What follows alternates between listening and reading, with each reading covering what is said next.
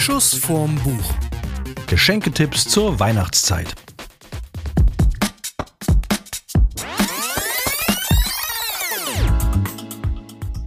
Hallo zusammen und herzlich willkommen zu einer weihnachtlichen und schönen neuen Folge von Schuss vorm Buch. Wir sind wieder in der Buchhandlung Bücken in Overath. Und zu meiner Linken sitzt Mats Kastling. Und neben mir der Alex. Und wir freuen uns auch heute wieder. Ich glaube, so viele Zuschauer gab es das letzte Mal in Overath, als die Rolling Stones auf dem Steinhofplatz gespielt haben. 1894 oder so. Ich glaube, es war 95. 95, genau. Das war das Unplugged-Konzert. Ja. Ja, das war also super. Ja, können wir euch mal kurz hören? Mal einmal so einen kleinen... Ja, oh. Ja, da kommt was. Ja. Das füttern wir noch ein bisschen anderen, aber ansonsten hört es ja schon mal gut an. Ja, schön, dass ihr wieder da seid. Schön, dass wir wieder hier sein dürfen. Und ich muss schon wieder Steffi entschuldigen. Warum? Diesmal ist uns die Post im Schwarzwald dazwischen gekommen, weil wir ein Auto hätten anmelden müssen, konnten das nicht machen, weil der Fahrzeugbrief bis gestern Morgen noch in der Post war. Hm. Ja, und deswegen kann sie leider nicht hier sein. Dann haben wir versucht, sie im Bett per Telefon zuzuschalten und das habe ich nicht hingekriegt. Hat das mit dem Schwarzwald was zu tun? Oder? Ich weiß es nicht. Okay. Also ich hoffe, dass wir im März, wenn der nächste Live-Podcast ist, dass wir es dann hinkriegen. Okay. Dann ist das Auto auf alle Fälle angemeldet. Dann sind wir wieder komplett. Ich hoffe, wir sind dann komplett. Okay. So, jetzt zu unserer Folge. Wir haben versprochen in der letzten Folge, als wir hier waren, dass wir heute Weihnachtstipps geben. Ich kann schon mal verraten, ich habe einen sehr bunten Geschenkekorb zusammengestellt. Soll ich mal verraten, was ich da... Ich bin ganz gespannt. Meine Reise zum Regenbogen. Die tolle Autobiografie von Bernhard Paul, dem Roncalli-Zirkuschef. Dann ein völlig unterschätztes Buch von einem völlig unterschätzten Menschen, glaube ich. Also nicht der Autor, Markus Orths, Picknick im Dunkeln, sondern da kommt Stan Laurel drin vor. Und was der für ein Leben gehabt hat, steht hier drin und das ist völlig faszinierend. Also es sind tolle Fakten drin und tolle Geschichten und ganz zum Schluss werden wir darüber diskutieren, darf man eigentlich Zombies töten? Da haben wir ein paar rechtliche Fragen zu klären, das können wir dann nachher machen. Ja, das klingt auf alle Fälle spannend. Womit wirst du uns beglücken? Ich habe ja auch was mitgebracht und zwar einmal von Robert Seethaler, Ein ganzes Leben, weil der im Augenblick natürlich auch im Kino läuft und sehr aktuell ist und das Buch habe ich schon lange und es ist einfach ein wunderbarer Roman. Dann habe ich das neue Buch von Hort Rosenfeldt, Die Schuld, die man trägt. Das ist ja diese Reihe um Sebastian Bergmann. Das habe ich schon mal erwähnt, glaube bei der letzten Folge, aber nur so am Rande. Ein super Krimi. Und dann noch ganz zum Schluss, wenn du nicht weißt, was du mir zu Weihnachten schenken sollst, Perfektion, die Wissenschaft des guten Kochens. Das ist fulminant. Kriegst du Bücher geschenkt? Fast nicht. Muss man alle selber kaufen. Das ist enttäuschend eigentlich, oder? Ja, das ist total schade. Aber ein Buch können Bücher tauschen. Ja. Bücher schenken, finde ich jetzt auch irgendwie skurril. Ja. Magst du anfangen? Ich kann gerne anfangen, kein Problem. Wenn wir schon bei Kino, Ein ganzes Leben, dann worum geht's, was muss ich wissen? Und also kurzer Inhaltspitch und der erste Satz. Wie gehabt. Okay. Ja, der Titel sagt es schon, Ein ganzes Leben. Das ist die Geschichte von einem Mann, jetzt muss ich wirklich nach dem Namen nochmal gucken, den habe ich natürlich vergessen. Andreas Egger heißt er, der in den Alpen zur Welt kommt und die Geschichte erzählt, wird von Anfang bis zum Ende erzählt. Wie er aufwächst, wie er heiratet, wie er glückliche Phasen in seinem Leben erlebt, wie er dunkle Phasen erlebt. Und das ist aber in so einer tollen Sprache geschrieben, dass das einfach wirklich ein großer Genuss ist, einfach zu lesen. Und soll ich den ersten Satz mal vorlesen? Unbedingt. Also wusstet ihr eigentlich, dass es einen Preis dafür gibt? Es gibt einen offiziellen Preis für den besten ersten Satz. Das haben wir, glaube ich, schon mal im Podcast erzählt. Und ich glaube, also ich habe nur einen Gewinner im Kopf und das ist und das können wir natürlich ins Publikum fragen, du wirst es eh wissen, der erste Satz von Der Butt von Günter Grass. Haben natürlich alle hier im Kopf, wissen alle, nickt, das ganze Publikum nickt. Dann kann ich es trotzdem sagen, Ilse Bilse würzt danach. Also mit sowas kann man Preise gewinnen. Das Buch brauchst du dann gar nicht mehr schreiben. Das ist einfach erster Satz, fertig, bomb. So. Wie gut, dass ich noch ein Kochbuch vorgestellt habe, also für den Butt. Dann gucken wir mal. So, Robert Seethaler. An einem Februarmorgen des Jahres 1933 hob Andreas Egger den sterbenden Ziegenhirten Johannes Kalischka, der von den Talbewohnern nur der Höhner Hannes gerufen wurde, von seinem stark durchfeuchteten und etwas säuerlich riechenden Strohsack um ihn über 3 Kilometer langen und unter einer dicken Schneeschicht begrabenen Bergpfad ins Dorf hinunterzutragen. Das war jetzt die erste Seite oder der erste Satz? Das ist der erste Satz. Okay, geht das so weiter oder? Ja, so geht es weiter. Das könnte man meinen, das ist ja vielleicht eine etwas antiquierte Sprache oder irgendwie ein bisschen schwierig. Also was Robert Seethaler machen kann oder macht, das ist halt toll. Ich hatte der eine oder andere den Trafikanten gelesen oder dieses Café am Rande oder das Café ohne Namen, so heißt es. Der hat so eine ganz schnörkellose Sprache und das ist einfach unglaublich toll. Er verwendet nicht besonders viel Adjektive oder versucht nicht irgendwelche Sachen besonders groß oder klein darzustellen oder besonders spektakulär. Ist so eine ganz nüchterne Sprache. Und wenn man dann einmal angefangen hat zu lesen, dann fließt das halt einfach so hin. Und das Buch ist ja jetzt nicht dick, das hat vielleicht, weiß nicht, 160 Seiten oder sowas. Das kriegt man ganz locker an einem Nachmittag wirklich gelesen, weil das einfach wunderschön ist. Und die Sprache, die er sich bedient, habe ich gerade schon mal gesagt, die ist halt sehr schnörkellos, aber es ist einfach...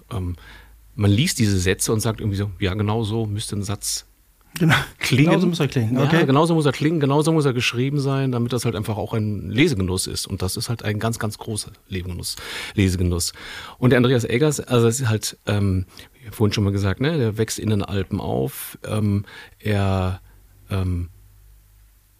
hat ein schwieriges Zuhause, wie auch die Berge vielleicht besonders karg sind oder dass das Leben vielleicht auch einem unglaublich viel abverlangt.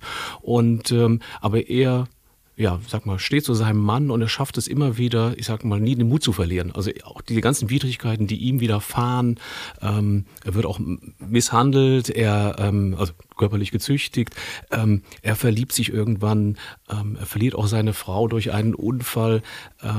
Man könnte jetzt sagen, da könnte man jetzt unglaublich spektakulär das jetzt irgendwie erzählen. Aber der Robert Seethaler ist so eine ganz nüchterne Sprache und er erzählt einfach das Leben bis zum Schluss. Und das ist einfach großartig. Also ist die Frage, hat der Kollege ein sehr kurzes Leben gehabt? Weil es ist ja doch schon eher ein Businessbuch, oder? Nein, sehr, also er ist zusammengestaucht. Man könnte sagen zusammengestaucht. Er ist, er wird... Ich weiß jetzt gar nicht, wie alt er wird, aber so um die 80 wird er, also nach einem betagter Mann, der halt einfach unglaublich viel erlebt hat in seinem Leben und der aber auch immer wieder, ich sag mal, aus dieser Alpenregion niemals rauskommt, weil er einfach die Berge einfach liebt und weil die was für ihn auch was Magisches haben. Und das ist halt einfach toll. Und es ist jetzt auch verfilmt worden. Ich habe den Film noch nicht gesehen, ich habe nur die Vorschau gesehen und die verspricht einiges, weil das wirklich fantastische Bilder waren. Und ich glaube, da man kann ja oftmals über Filme sagen, dass die Bücher oftmals auch verhunzen oder irgendwie ganz anders darstellen. Ich glaube, das haben die richtig gut hinbekommen. Ich bin gespannt. Ich hatte vorhin noch die zwei anderen Titel von ihm erwähnt, den Trafikanten und auch dieses Café ohne Namen. Und das sind beides auch wunderbare Romane, die einfach so eine ganz kurze Sequenz halt einfach nur erzählen. Bei dem Café ohne Namen, das ist von einem jungen Mann, der ein Café in Wien eröffnet, kurz nach dem Krieg. Die Stadt ist so in Schutt und Asche, sage ich mal, oder die ganzen Leute sind auch, sag mal, traumatisiert. Und er fängt dann an, dieses Café zu eröffnen. Und die Leute kommen halt in dieses Café und erzählen so ihre Geschichten, was ihnen so widerfahren ist. Also wie so kleine Mini-Kurzbiografien. So, man guckt wie so von oben mit einer Kamera oder mit einem Mikrofon, hört man quasi so diese Geschichten dazu. Und das ist halt auch toll. So, jetzt haben wir ja Weihnachten. Wir gehen jetzt mal die klassische Familie Hoppenstedt durch. Ja. Also Großvater, Vater, Mutter, Kind. Für wen ist das Geschenk? Ja, für Mama und Papa natürlich, ne? Ganz klar. Für beide. Also es ist wirklich für Erwachsene, einfach die ja, Lust haben, was wirklich Schönes zu lesen. Okay, großartig. Was wirklich Schönes zu lesen. Dann würde ich jetzt mal weitermachen mit, jetzt ist die Frage, was Schönes, was kann ich da, was Schönes ist auf jeden Fall von Bernhard Paul, Meine Reise zum Regenbogen, eine Autobiografie des Roncalli-Gründers. Mal gelesen? Nein, noch nicht. Ist auch, glaube ich, noch nicht verfilmt worden. Also ich finde ja immer, das Problem bei Autobiografien ist, der muss schreiben können. Also ich meine, sich hinsetzen und ein super spannendes Leben haben und dann irgendwie zu denken, okay, ich schreibe das jetzt mal auf, das reicht ja nicht. Und deswegen, da hadere ich oft mit, dass man irgendwie denkt, so ja, das ist du hast super Geschichten, aber du kannst sie nicht erzählen. Hier gibt es eine neue Variante, der hat so dermaßen viel spannende Geschichten, dass es einem völlig wurscht ist, wie der schreibt. Weil es ist jetzt nicht so wahnsinnig beeindruckend, aber ich glaube, er versucht das so ein bisschen märchenhaft zu erzählen und hat aber einfach so ein irres Leben gehabt und was der mit Zirkus, also wie der mit Zirkus groß geworden ist und wie der seinen Zirkus aufgebaut hat. Weil die Idee oder dieser Grundgedanke ist ja, ich weiß nicht, ob dir das schon mal passiert ist, dass du gedacht hast, so, ich glaube, ich baue einen Zirkus auf. Hast du das schon mal gehabt? So, die Idee hatte ich noch nicht, nee. Aber ich habe genug Zirkus hier, deswegen ja, reicht. Reicht. Ja, aber so, dann so diese ganze Überlegung, du brauchst ja jetzt, du brauchst ja echt viele Leute. So, ne? Also es ist ja nicht getan, dass du dich jetzt in die Manege stellst und denkst, ja, okay, ich habe hier Pferd, ich habe hier Tiger und Clown und einen, der jongliert. So, und die kommen jetzt alle zusammen und dann machen wir noch irgendwie Musik und das reicht ja nicht. Und das alles zusammenzukriegen und wie man diese Leute findet und wie man die auch zusammensetzt. Also du musst ja jedes Mal überlegen, was für Nummern brauche ich. Na? Und dann hast du irgendwann keinen Bock mehr auf die Nummern und dann nimmst du andere rein. Und das diese Leute musst du ja alle finden. Und wie er die alle zusammengefunden hat und was der alles im Laufe seines Lebens gesammelt hat. Also der hat eine eigene ein kleines Vor, also echt eine Riesenanlage, wo der nur die Sachen aufgebaut hat und also wo man die auch besichtigen kann, die der im Laufe seines Zirkuslebens gesammelt hat. Und das ist dann von einer Tabakdose von irgendwie einem französischen Clown über die Geige von irgendwem zu der Pferdehalterung von irgendeinem anderen, also wahnsinnig viel Zeug. Und was ich total faszinierend fand, ist, ich habe mal bei einem, ich weiß nicht mehr, es gab so einen großen Zirkus, Flickflack. Da war ich mal zu Gast und dann haben die mir mal erzählt, was die während Corona gemacht haben und was die in der Winterpause machen. Und was machen sie in der Winterpause? Die haben riesige Lagerhallen, wo dieses ganze Zeug steht.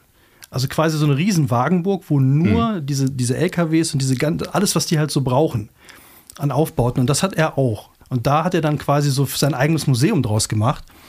Und angefangen hat das alles in Wien. Also ich weiß nicht, ob du Manfred Dykes kennst. Illustrator. Und warte mal, den anderen Namen, den habe ich mir extra aufgeschrieben, damit ich hier nichts falsch mache.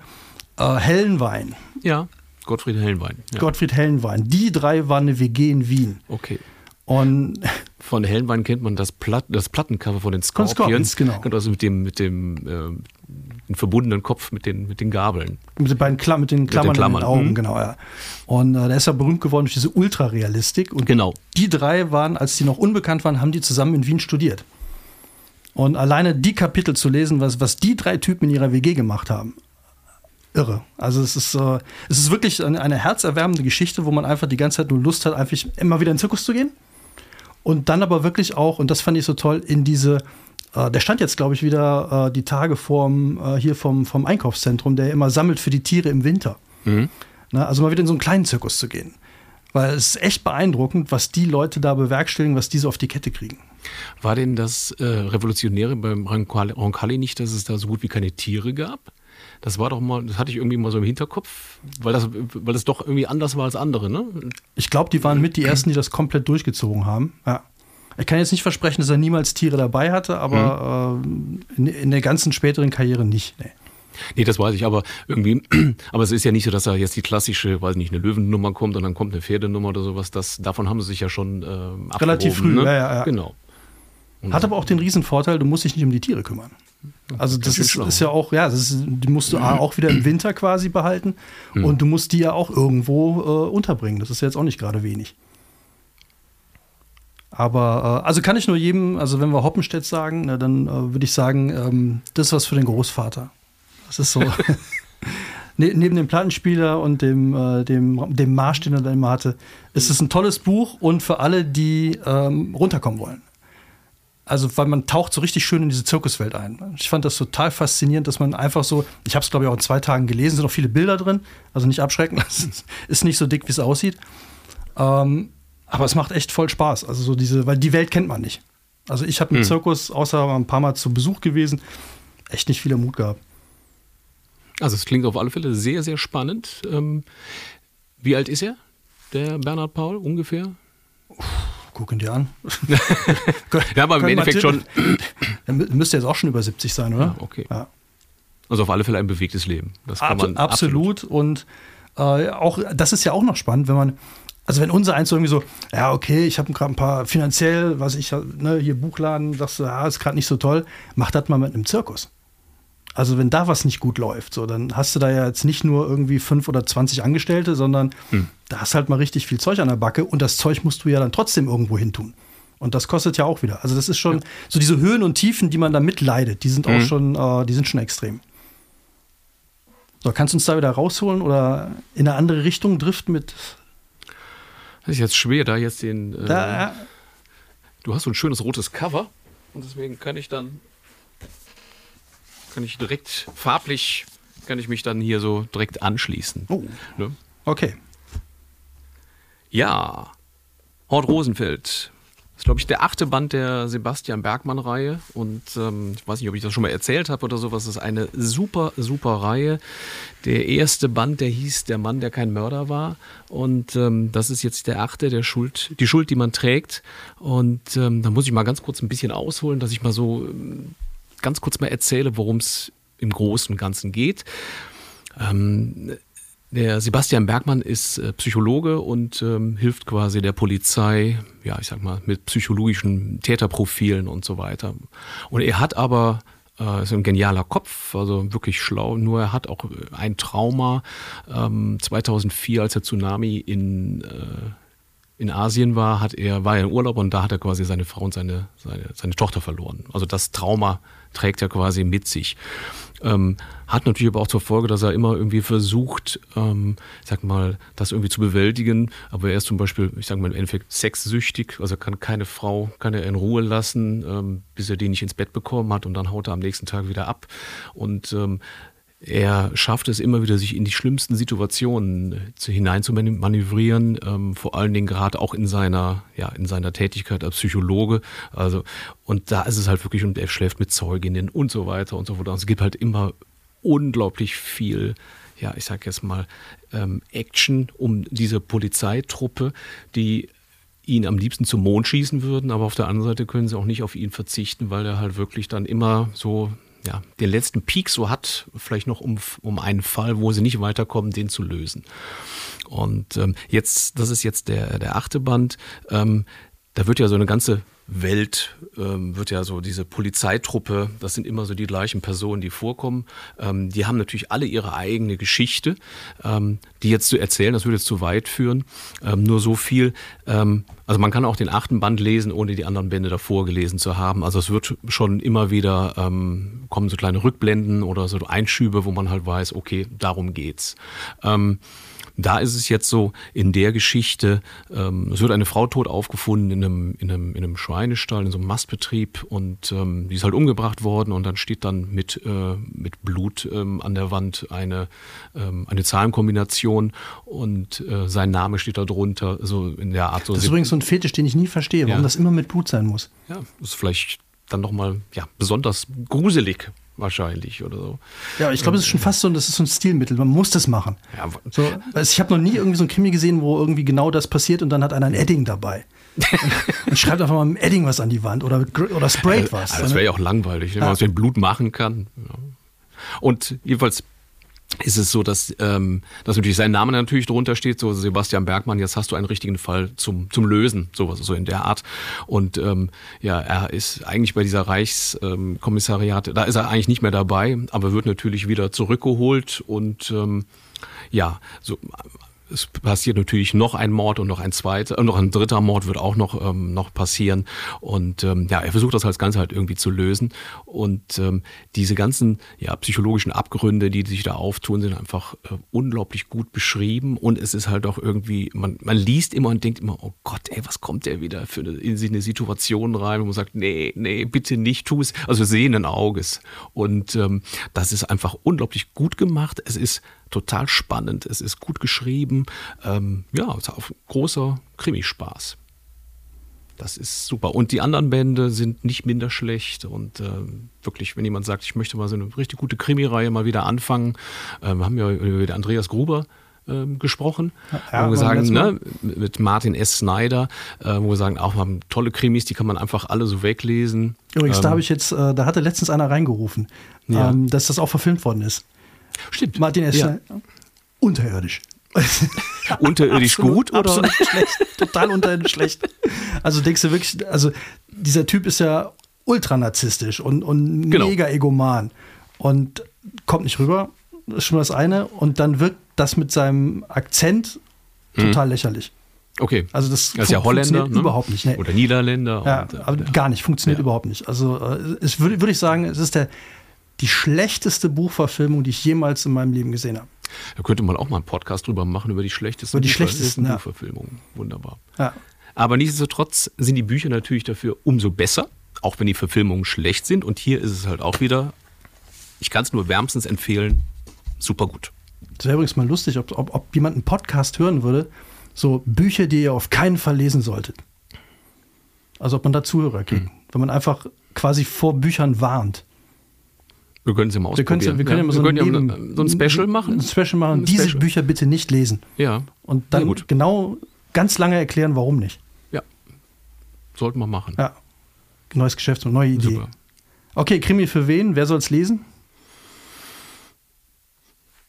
Die Tochter ab 18, kann es auf alle Fälle lesen. Okay. Und bis, ich sag mal, Spanne 18 bis 60, 70 haben doch alle Spaß am Krimi. Ja, und ist auf jeden Fall von der Größe her, von der Dicke her, dass es ein paar Tage trägt. Auf alle Fälle. Über die Weihnachtsfeiertage kann das einen tragen. Wunderbar. Gut, dann komme ich jetzt zu meinem persönlichen Highlight. Das ist ein Buch, ich weiß gar nicht, ich habe es, glaube ich, gar nicht bei dir gekauft. Ich habe es zufällig irgendwo gekauft. Markus Orths, Picknick im Dunkeln. Und die Story ist ganz schnell erzählt, hat mich aber zu einer riesen Recherche getrieben. Und zwar treffen sich Stan Laurel und Thomas von Aquin treffen sich im Dunkeln. So, und das Punkt. Das ist echt gut. Ich bin noch an dem Satz, das hast du dich hier gekauft. Ja. Ich lese mal auch den ersten Satz vor. Diese Dunkelheit, diese alles verschlingende, vollkommene Dunkelheit, wohin er sich wandte, Stanley sah nichts. Kann ich auch schon verraten, das bleibt auch so. Und mich hat es völlig fasziniert, dass man ein Buch schreiben kann, in dem sich zwei Menschen treffen, die ganze Zeit nichts sehen. Weil damit ja wirklich, wenn man mal drüber nachdenkt, fallen ja unfassbar viele Beschreibungen weg. Also du hast keinen Ort, den du beschreiben kannst. Du kannst dein Gegenüber nicht beschreiben, außer so ein bisschen, wenn die sich mal anfassen oder an die Hand nehmen, ne, warm, kalt, schwitzt, groß, klein. Aber du hast nichts, was du beschreiben kannst als Autor. Und weil es tatsächlich bis zum Ende so bleibt. Und das ist jetzt ein normales Taschenbuch, also es ist jetzt nicht irgendwie so nur 20 Seiten. Und dann ist das spannend, und deswegen habe ich eine riesen Recherche angefangen, ob die Fakten, die der Typ über Stan Laurel in der Ich-Erzählerform, also die Stan Laurel über sich in dem Buch erzählt, ob die stimmen. Und dann habe ich mir die Autobiografie von Stan Laurel und Oliver Hardy besorgt, was ein relativer Schinken ist. Und erstmal eine super spannende Geschichte, kann ich auch nur jedem empfehlen, da mal reinzugucken. Aber es stimmt alles. Also jeder, der sich dieses Buch kauft, alles, was hier über Stan Laurel drinsteht, ist korrekt. Ich wusste zum Beispiel, ich habe mir mal so ein paar Sachen rausgeschrieben, dass es ein totaler Frauenheld war. War mir nicht klar. Der war 5-mal verheiratet. 2-mal mit derselben, glaube ich sogar. Und hatte immer mal wieder Affären. Also es war wohl, dann hat er auch ein paar Phasen gehabt, wo er Alkoholiker war. Also der hat jetzt irgendwie anders, als ich mir das vorgestellt habe. Was ich dann wieder sehr passend fand, auch wenn es traurig ist, sein Bruder ist an einer Überdosis Lachgas gestorben beim Zahnarzt. Was ich an sich schon einen sehr strangen Tod finde. Aber wenn du dann der Bruder von Stan Laurel bist, dann finde ich das nochmal so was Besonderes. Und dann fand ich, also, ich weiß ja nicht, das ist jetzt, man kommt ja immer so gegen Jahresende auf solche Sachen. Ich finde ja immer so, es gibt jetzt berühmte letzte Worte. Hast du eine Idee, was er gesagt haben könnte? Berühmte letzte Worte. Ja, was hat Stan Laurel als letztes auf dieser Erde gesagt? Irgendeine Idee, in welche Richtung es gehen könnte. Vielleicht irgendwas mit einem Drink. Mit einem Drink? Ja. Nee. Also Situation war folgende, der arme Mann lag mit 74 schon schwer krank im Bett und jetzt kam die Krankenschwester rein und wollte ihm eine Spritze geben. Und dann hat er gesagt, wissen Sie, was ich jetzt lieber machen würde? Skifahren. Und dann hat sie gesagt, ich wusste gar nicht, dass sie Skifahrer sind. Und seine letzten Worte waren, bin ich nicht, aber ich würde es lieber tun, als eine Spritze zu kriegen. Ich finde das so, da kann man gut mit abtreten als Komiker. Und was ich auch noch spannend fand, war, dass er eigentlich der Kopf hinter den beiden war. Also aber das ist doch bekannt, oder? Dass er der Kopf oder auch der Gagschreiber war. Aber dass er auch, also nicht nur Gagschreiber, dass er das alles konzipiert hat, auch produziert hat, Kamera meistens auch noch, Regie auch noch geführt hat, das war mir in dem Umfang nicht so klar. Okay, das wusste ich auch nicht. Aber da fällt mir noch ein, es gibt ja noch einen Fanclub, ne? In Deutschland. Ein Stan Laurel Fanclub? Ja, der heißt der Club der Wüstensöhne. Okay. Das ist ja aufgrund des, ich glaube, es gab mal einen Film, glaube ich, die Wüstensöhne. Ne? Ja. Und dann hat sich in Wuppertal einen Club gegründet und die treffen sich dann einmal im Jahr und weiß nicht, gucken sich Filme an und dann mixen sie irgendwelche Getränke, die Stan Laurel da irgendwann mal probiert hat. Ob man das will? Also, wer weiß. Ich kann mich jetzt auch gar nicht erinnern, dass der mal Getränke gemixt hat. Keine Ahnung, wo sie das herhaben. Muss es aber geben, ja. Muss es auf alle Fälle geben. Also das ist der Club der Wüstensöhne.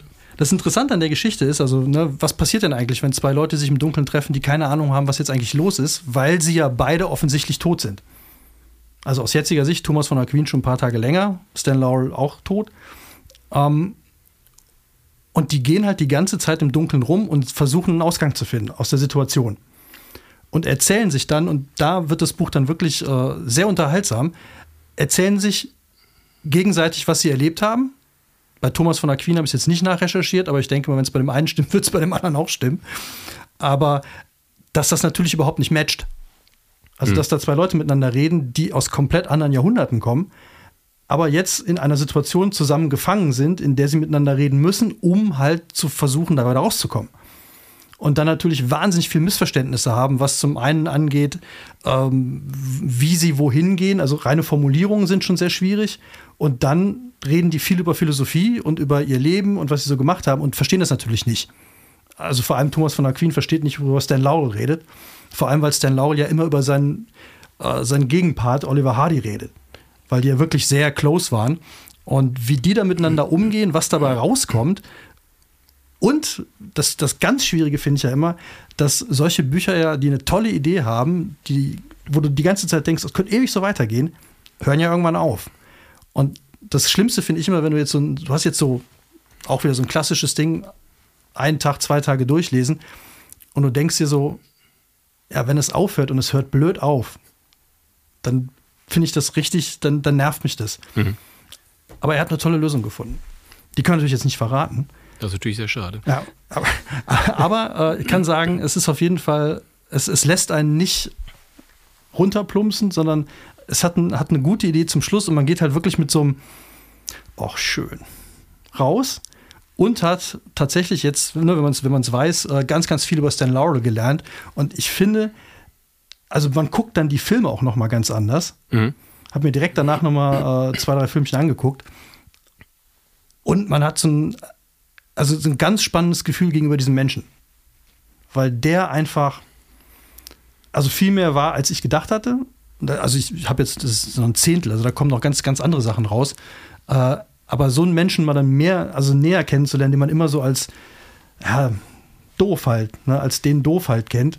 Und vor allem, das verrate ich auch nicht, ist aber noch ein kleiner spannender Weg, wie die sich überhaupt kennengelernt haben und warum die überhaupt zusammen gespielt haben. Das steht hier drin und das stimmt auch. Und das ist wirklich ziemlich absurd eigentlich. Das darfst du aber nicht sagen. Nee, das verrate ich nicht. Das hat was mit einem kaputten Daumen zu tun. Okay. So viel kann ich verraten. Und das erzählt er hier auch ganz nett, weil er natürlich die ganze Zeit von Oliver Hardy, wie die sich kennengelernt haben, erzählt er Thomas von Aquin, der aber die ganze Zeit überhaupt nicht versteht, dass es um Fernsehen geht. Also kennt er ja nicht.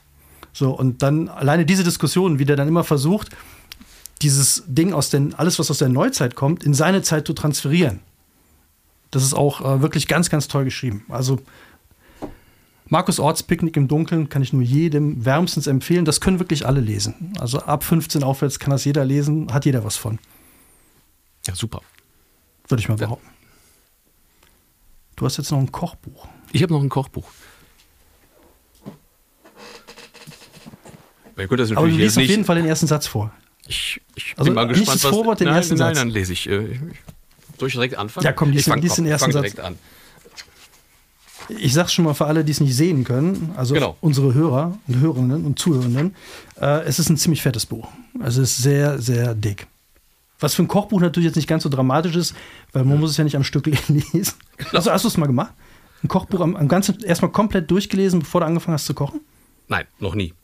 Fände ich aber auch mal eine lustige Disziplin. Ich weiß auch nicht, ob ich es bei dem mal so machen würde, aber Zeitangaben sind nützlich fürs Kochen. Aber oft wird ihnen viel zu viel Bedeutung beigemessen. Das ist der erste Satz. Ja, das ist schon eine Weisheit. Das ist schon eine Weisheit. Das ist eine Weisheit, ja. Deswegen heißt es ja auch Perfektion, die Wissenschaft des guten Kochens. Ich würde mal sagen, es ist 2 Kilo schwer, ja, ordentlich dick, hat über 800 Seiten. Aber es ist eine Kochbuchbibel und das ist halt wunderbar. Also ich koche ja für mein Leben gern und ich habe, weiß ich nicht, ganz oft in der Buchhandlung fällt mir dann irgendwie ein Kochbuch in die Hand und ich denke, oh, das sieht gut aus und die Bilder, die machen mich wirklich schwach und dann kaufe ich wieder ein Kochbuch. Das Problem ist, zu Hause stehen die da halt irgendwie meistens so rum und irgendwie, ja, werden die überhaupt nicht benutzt und das ist aber bei dem hier komplett anders. Und das ist halt wirklich stark. Worum geht's? Ja, es geht um Perfektion. Ne? Kurze Inhaltsangabe. Ja, lass mich raten, kochen. Kochen. Genau. Nein, es geht aber um die Perfektion. Also wie kann ich noch besser kochen? Wie kann ich vielleicht auch ein bisschen klugscheißen in der Küche? Könnte man ja auch sagen. Das ist auch immer sehr wichtig. Ne? Also da ist zum Beispiel drin, die stellen in dem Buch immer so eine, ich sag mal, eine These auf und überprüfen die dann. Also die sagen zum Beispiel, was ist das perfekte Rührei? Jetzt könnte man sagen, gut, da brauche ich jetzt Eier, ein bisschen Sahne oder ein bisschen Milch und dann mixe ich das ein bisschen. Die haben es dann quasi genau auf die Spitze getrieben und haben das perfekte Mischungsverhältnis für 4 Personen ausgerechnet und haben es dann auch getestet. Haben es dann mit 3 Eiern, 4 Eiern, 5 Eiern und so weiter. Und das steht dann quasi als Tabelle drin. Sagen dann zum Beispiel, soll ich das Rührei vorher salzen oder nachher salzen? Haben dann den Test durchgeführt und haben das Ergebnis dann präsentiert. Das sind dann immer so kleine Einschübe. Und es geht halt darum, soll man sagen, noch bessere Tipps zu bekommen, wie ich einfach noch besser kochen kann. Es geht jetzt nicht um schöne Bilder, es sind zwar Rezepte natürlich auch drin, aber es geht jetzt nicht darum, dass jetzt da ein Gericht mit unglaublich gut, ich sage jetzt mal Schritt für Schritt dargestellt wird, sondern es geht einfach um die Techniken. Wie man halt, weiß nicht, ein Stück Fleisch richtig behandelt, wie man es wirklich richtig brät und dass sie dann auch wirklich dann auch den Test gemacht haben. Ich sag mal, simples Beispiel, haben sie gesagt, wie könnten wir die perfekte Panade für ein Hähnchenfilet machen? So, und haben halt verschiedene Tests gemacht, haben erstmal festgestellt, dass diese Mehl-Ei-Mischung nicht unbedingt die beste ist, weil die Panade nicht immer gleich haften bleibt. Dann haben sie was anderes gefunden, was noch besser haftet und kamen dann aber auf die Idee, das Fleisch gar nicht zu panieren, sondern die Panade einfach extra zum Beispiel anzubraten, bis die komplett, also in der Pfanne platt ist, bis die perfekt braun ist und dann erst das Fleisch darin zu wenden und dann nachher im Backofen perfekt nachher auszugrillen. Das heißt, die Panade ist perfekt, das Fleisch ist saftig und so geht es halt die ganze Zeit durch und das ist halt sehr, sehr schön. Also gerade für alle, die so ein bisschen klugscheißen wollen in der Küche, perfekt. Gibt es auch schöne Weihnachtsgerichte dann direkt? Wir müssen ja ein bisschen im Thema bleiben, wir sind ja eine Weihnachtssendung, wollen nicht nur Geschenketipps geben. Ja, natürlich, aber du willst ja auch Weihnachten das perfekte Menü wahrscheinlich auch zaubern. Du willst ja was Leckeres kochen. Deswegen ist es ja was für die ganze Familie. Und dann haben die probiert. Genau. Monatelang. Monatelang. Bis keiner mehr konnte. Und jetzt noch eins. Jetzt probieren wir nochmal eine Gans. Genau.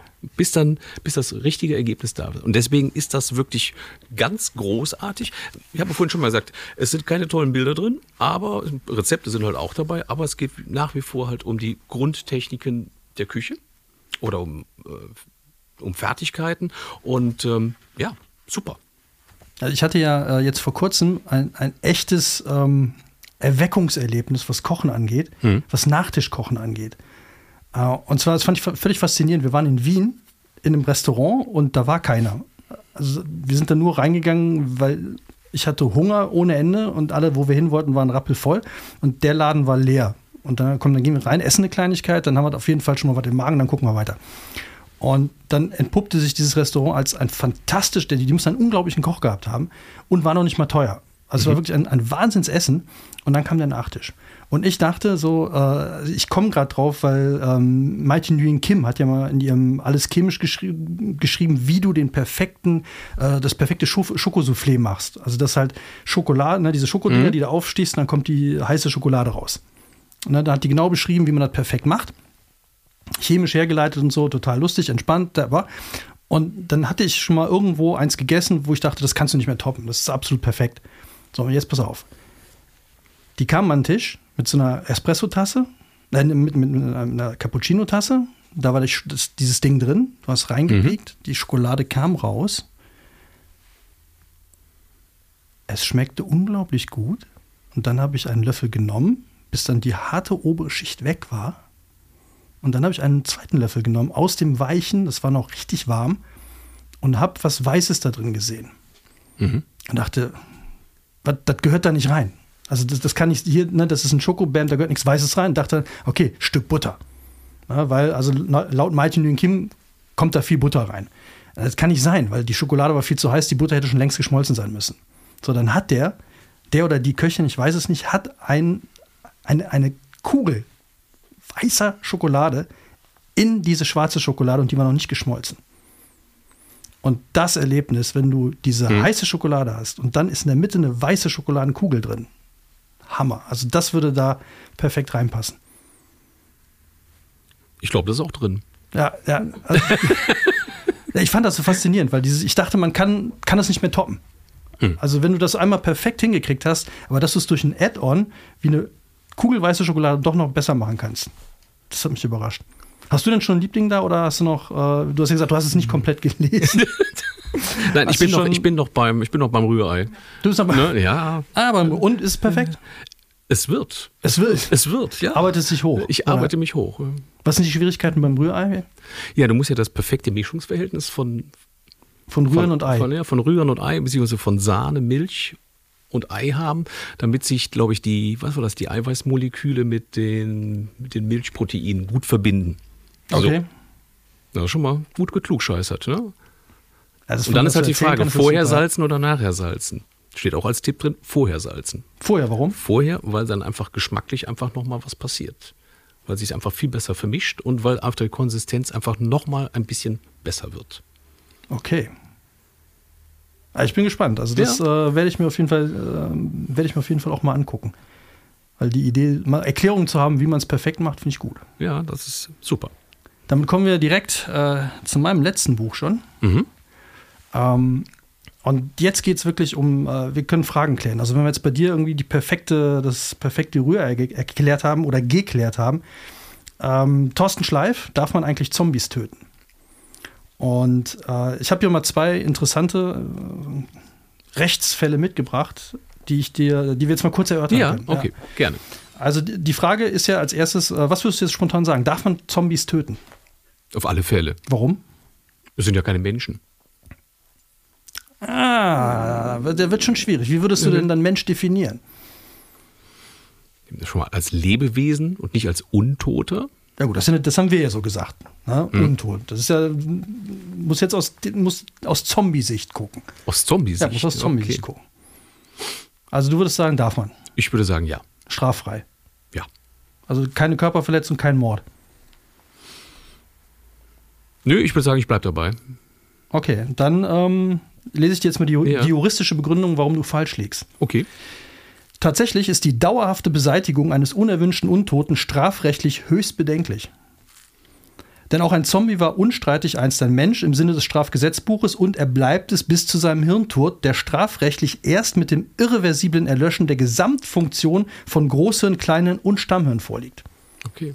So, alle Zombie-Experten wissen jetzt, dass das Kleinhirn natürlich noch fantastisch funktioniert bei Zombies. Und nur die Tatsache, dass die mal kurz tot waren, erlöst dich nicht davon, sie trotzdem dann noch als Mensch quasi wahrzunehmen. Gerade das Stammen funktioniert bei Zombie. Ich finde es auch sehr nett, dass das hier gendert.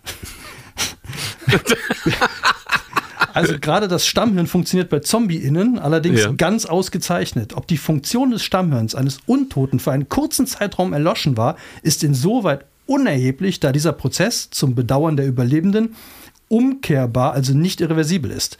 Damit können ZombieInnen grundsätzlich taugliches Tatobjekt sowohl eines Körperverletzungsdeliktes als auch eines Totschlag- bzw. Mordes sein.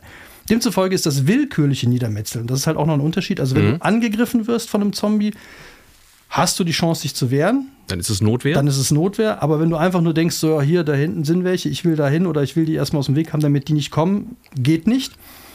Es ist nicht nur unappetitlich, sondern eine kapitale Straftat, die einen lebenslangen Gefängnisaufenthalt des überlebenden Metzeln zur Folge haben kann. Gut, dass ich das jetzt weiß. Ja. Also sollte man sich, ich weiß nicht, hast du dir schon mal Gedanken gemacht, das finde ich immer so ein interessantes Gedankenexperiment, wen du in dein Zombie-Team, also in dein Zombie-Survival-Team reinwählen würdest? Muss ich ja jetzt wirklich gestehen, habe ich mir ja noch nie Gedanken gemacht. Ja, das ist ein eklatantes Problem. Ja. Weil ich meine, wenn es soweit ist, dann wird das sehr schnell gehen. So, mhm. Und dann, wenn du jetzt Pech hast, dann hast du nachher 3 Ärzte. Weil sagen wir, hast du hier gerade eine Lesung, Ärztekongress. So, dann hast du unheimlich viele Ärzte, mit denen kannst du jetzt losziehen, aber da kann wahrscheinlich keiner ein Auto reparieren, vielleicht keiner Brot backen. Du könntest natürlich jetzt das perfekte Rührei machen. Ja, natürlich. In der Apokalypse. Genau.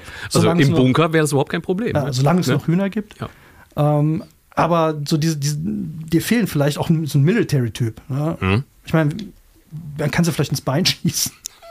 Das aber dann würden die Ärzte den ja verbinden. Das ist ja, du doof, Ärzte hättest ja dann genug. Ja. Aber mach dir mal Gedanken drüber. Ja, also wie man das zusammenstellt, dass du das perfekte Zombie-Apokalypse-Team hast. Gut. Und auch, finde ich immer sehr spannend, die meisten würden erstmal zu irgendwelchen Pistolen und Gewehren greifen. Sollte man nicht? Würde ich an dieser Stelle dringend von abraten. Also wenn ihr euch irgendwann mal euer Zombie-Apokalypse-Team an Waffen, Munition ist irgendwann alle. Ah, und da, okay, wo Munition ist, sind immer die sie die auch haben wollen und die werden dich da nicht ranlassen. Und wenn sie Munition haben, hast du ein Problem, da ranzukommen. Also der Zombie-Apokalypse-erfahrene Zombie-Innen-Spezialist rät zu einem Katana. Das ist ein sehr scharfes japanisches Schwert. Damit kannst du dich sehr gut selber verteidigen. Ist nicht so schwer, kannst du gut mitnehmen. Und reicht für eine mittelschwere Körperverletzung bei Zombies aus. Sehr gut. Denk drüber nach. Ja. Ja. Auch mit Bücherwerfen kommst du nicht weit. Auch nicht? Nee. Obwohl, die können ja auch ganz schön scharf sein, ne? Die Seiten. Oh, das wäre auch noch mal, ja, vielleicht könntest du dir so eine Special-Bücherwaffe bauen. Das könnte ich machen, ja, klar. Wir haben noch einen zweiten Fall und den finde ich jetzt, der ist jetzt nicht ganz so dramatisch, aber ich fand ihn sehr schön, weil ich meine, Herr der Ringe ist wahrscheinlich jedem bekannt, jeder mal gelesen oder mal gesehen. Durfte Sauron die Festung Barad-Dur wieder aufbauen? Tja. Gemacht hat er es ja, durfte er es. Weil? Keine Baugenehmigung? Unter anderem, das Problem, der Herr der Ringe hätte ganz anders enden oder funktionieren können, hätte sich jemand mal tatsächlich damit beschäftigt. Also, kurz zum Hintergrund. Bekanntlich wurde Barad-Dur im Volksmund auch liebevoll Schrecken aller freien Völker genannt. Im Jahre 3441 des zweiten Zeitalters teilweise zerstört. Was insbesondere aus kunsthistorischer Sicht äußerst bedauerlich war, galten die Hochbauten des dunklen Turms doch als architektonische Hommage an die im ersten Zeitalter leider gänzlich zerstörte Festung Angband. Dürfte ja bekannt sein. Gleichwohl ist die Wiedererrichtung Barad-Durs im Jahr 2951 des dritten Zeitalters baurechtlich höchst bedenklich. Mhm. So, warum? Ideen? Ja, ich glaube, Eigentümerrechte wahrscheinlich. Nee, das ist ein ganz klassischer Fall, mit dem man auch dauernd hier zu tun, also hier jetzt gerade nicht. Naturschutz? Nee, Außenbereich. Außenbereich? Ja. Ganz klassisches Problem, Außenbereich. Das Baugesetzbuch sieht eine strikte Schonung des Außenbereichs vor. Der Außenbereich stellt dabei die Summe aller Flächen dar, die weder durch einen qualifizierten Bebauungsplan überplant sind, noch den im Zusammenhang bebauten Ortsteilen zugerechnet werden können. Anders als Osgiliath, Minas Anor und Minas Ithil wurde für die gesamte Ebene von Gorgoroth weder ein qualifizierter noch ein einfacher Bebauungsplan im Sinne des Baugesetzbuches aufgestellt, sodass die Zulässigkeit von Bauvorhaben grundsätzlich für diesen Bereich in Frage zu stellen ist. Also, ich mach's kurz. Sauron hat Riesenglück gehabt, dass die Baubehörde nicht gekommen ist, weil er hätte das Ding sonst abreißen müssen bis auf die Grundmauern, weil er keine Genehmigung gehabt hätte oder zumindest eine fette Strafe. Und das hätte meiner Meinung nach das Ganze extrem geändert. Gut, dass Peter Jackson das nicht wusste oder darüber weggeguckt hat. Ja. Also, Thorsten Schleif, wer Lust auf sowas hat. Ich habe mich sehr amüsiert, weil ich kann noch ein paar andere Fragen, die hier geklärt werden. Das Interessante ist, also der Typ ist wirklich an einem Kölner Gericht Richter. Das ist kein Quatsch, was der hier erzählt. Es sind überall Begründungen dabei, aus Gesetzbüchern. Es sind Präzedenzfälle überall mit angeführt. Und er verweist auch immer auf die jeweiligen Staffeln, zum Beispiel von Game of Thrones oder Walking Dead oder was auch immer. Also man kann das alles, wenn man Lust hat. Wenn es einem nicht reicht, kann man es alles nochmal nachgucken. Fragen, die jetzt zum Beispiel auch hier einfach gestellt werden, ist Blutsaugen sittenwidrig? Also Vampirromane. Muss das Batmobil zum TÜV? Habe ich mich auch immer gefragt. Darf man Zeitmaschinen auf öffentliche Parkplätze stellen? Also da geht es halt um Zurück in die Zukunft. Einfach um zu gucken, wenn das da steht, wann steht es da? Und wie lange steht es da? Weil wenn du jetzt eine Knolle hast mit einem Zeitmobil und hast halt 1934 da abgeschnitten, das zieht ganz andere Fragen nach sich. Dürfen unsichtbare Autos am Straßenverkehr teilnehmen? Also wer sich Lust hat, mit sowas mal zu beschäftigen, auch ist Torshammer ein gefährliches Werkzeug oder eine Waffe? Nochmal? Ist Torshammer ein gefährliches Werkzeug oder eine Waffe? Also, wer Spaß an sowas hat, kann ich nur empfehlen. Es ist wirklich, ich musste ein paar Mal herzhaft lachen, weil es so absurd ist, wenn man, und ich stehe auf diesen Humor, wenn du Sachen als gesetzt annimmst, die total blödsinnig sind, und dann aber ernsthafte Sachen draus ziehst. Und das macht er hier die ganze Zeit. Also das ist dann der unterhaltsame Abschluss für den Abend unterm Heiligen Baum. Kann man auch gut drüber, also ich finde immer, was man gut machen kann, ist am Anfang die Frage vorlesen und sich dann drüber streiten. Oder diskutieren. Mhm. Aber mit Torshammer, das muss man natürlich auch erstmal, da muss man nochmal gut nachdenken. Ja, man kann halt viele Argumente dafür und dagegen finden. Man muss halt nur, und das ist halt das Wichtige, du musst halt aus dem jeweiligen Kontext argumentieren. Also das mit dem Außenbereich resultiert ja daraus, dass es um die Dunkeltürme sonst rum nichts gab. Hm. Während bei allen anderen war ja zumindest Stadtmauern und irgendwo Helmsklamm und war ja alles irgendwo eingegraben. Aber da war ja nichts. Und er hätte es auch nicht zu einem handwerklichen Betrieb ummünzen dürfen. Nicht? Nee. War ja kein Industriegebiet. Also du siehst, es tauchen eine Menge Probleme auf. Aber die müssen wir heute nicht mehr klären. Die müssen wir heute nicht klären. Was wir aber noch klären müssen, ist zum Abschluss, ich habe ja versprochen beim letzten Mal, dass ich die Geschichte von Oh Tannenbaum mitbringe.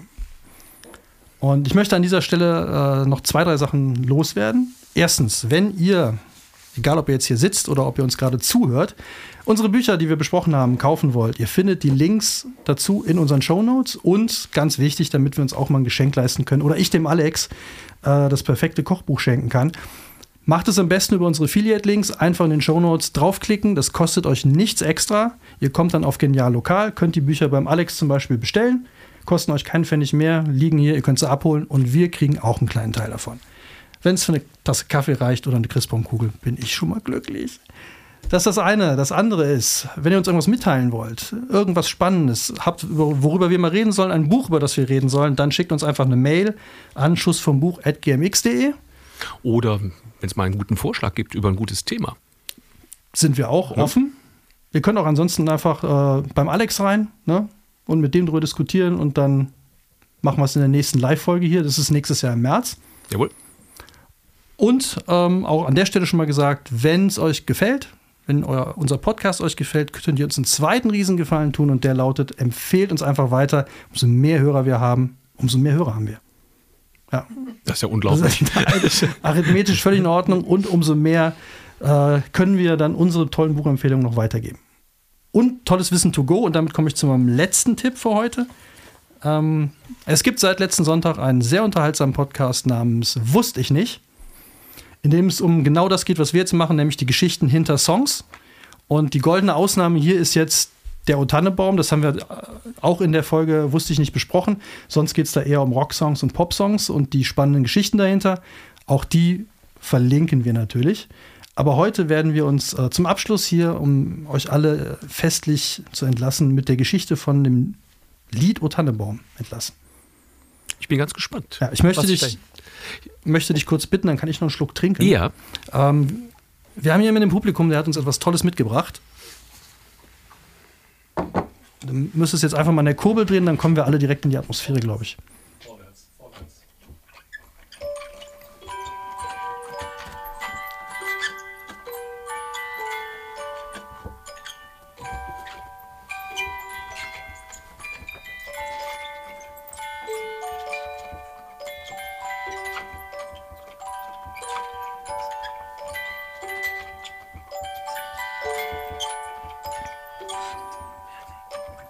Reicht. Ich glaube, jetzt haben wir es. Ich hatte einen Lauf. Komm noch oft genug.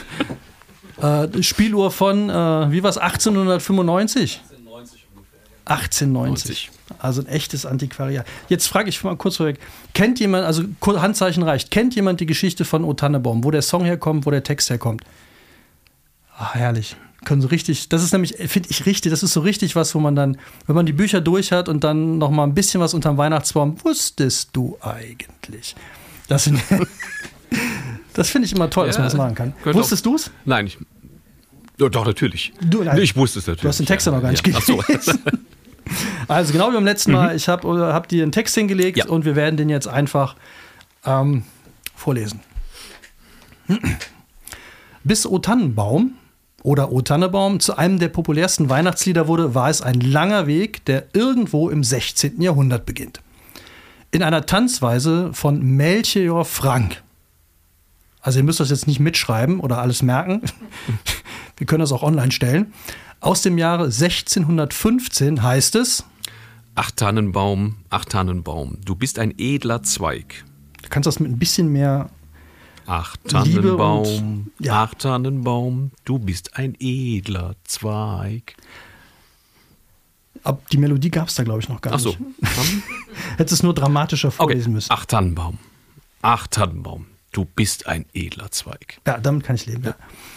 Gut 30 Jahre später findet sich in einer deutschen Flugschrift unter der Überschrift, also wir sind jetzt 1645, ein schönes neues Lied, der geistliche Dannebaum, folgender Textvorläufer. O Dannebaum, o Dannebaum, holdselig ist dein Name. In einer Variante aus Schlesien um 1800 lautet der Text dann: O Tannenbaum, du edles grünes Reis. Gesungen wurde allerdings noch nicht zu der heute bekannten Melodie. Den ersten Schritt, um beides zusammenzufügen, machte 1819 der aus der Altmark stammende Prediger Joachim August Zarnack. Er nahm die Melodie eines Ständeliedes mit dem Titel es lebe hoch, der Zimmermannsgeselle. Ich glaube, da könnte man, das ist ja dann die Melodie, ne? Also es lebe hoch, es lebe hoch. Der Zimmermannsgeselle. Passt aber noch nicht so ganz. Auch nicht ganz. Nee, passt noch nicht so richtig. Und schrieb ein trauriges Liebeslied dazu. Der treue Baum steht nun der untreuen Geliebten gegenüber.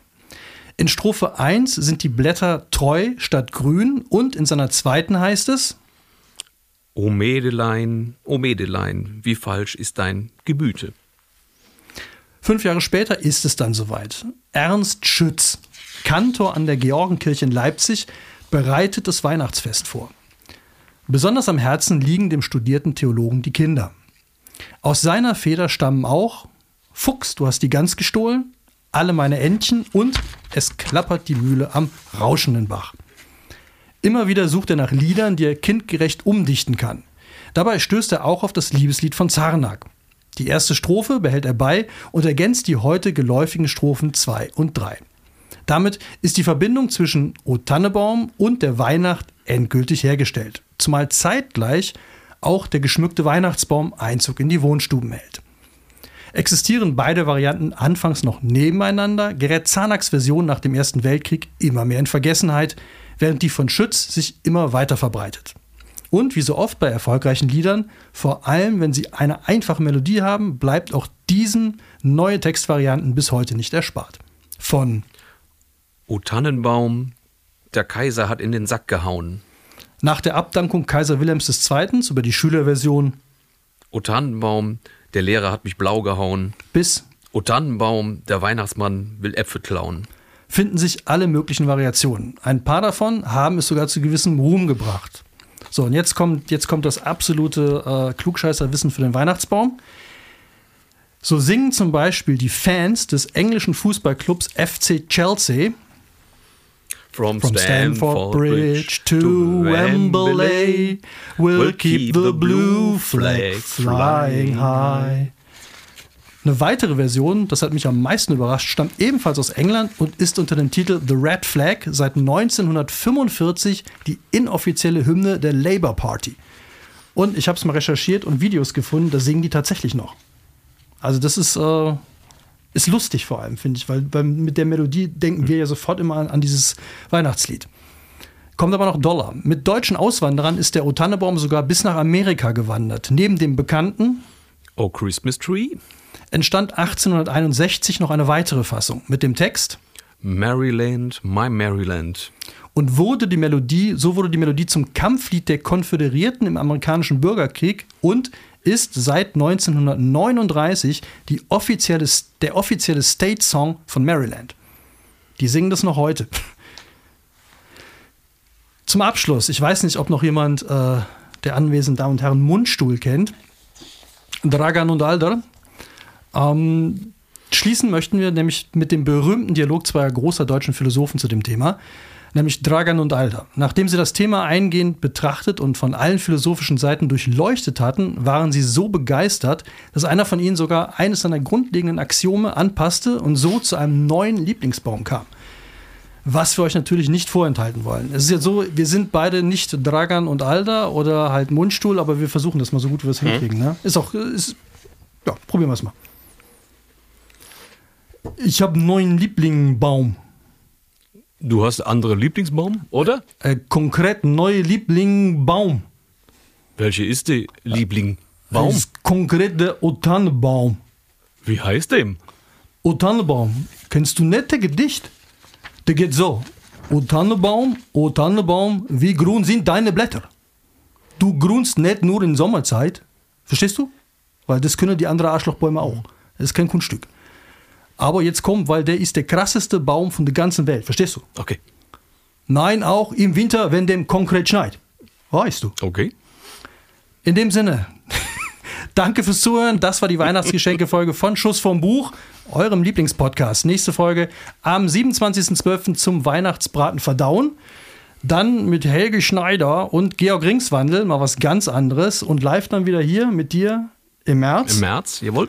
Wenn es euch gefallen hat, habe ich vorhin schon gesagt, liken, weitererzählen. Wir wünschen euch ein frohes Fest. Eine gute Zeit. Bye, bye. Bye, bye. Macht's gut.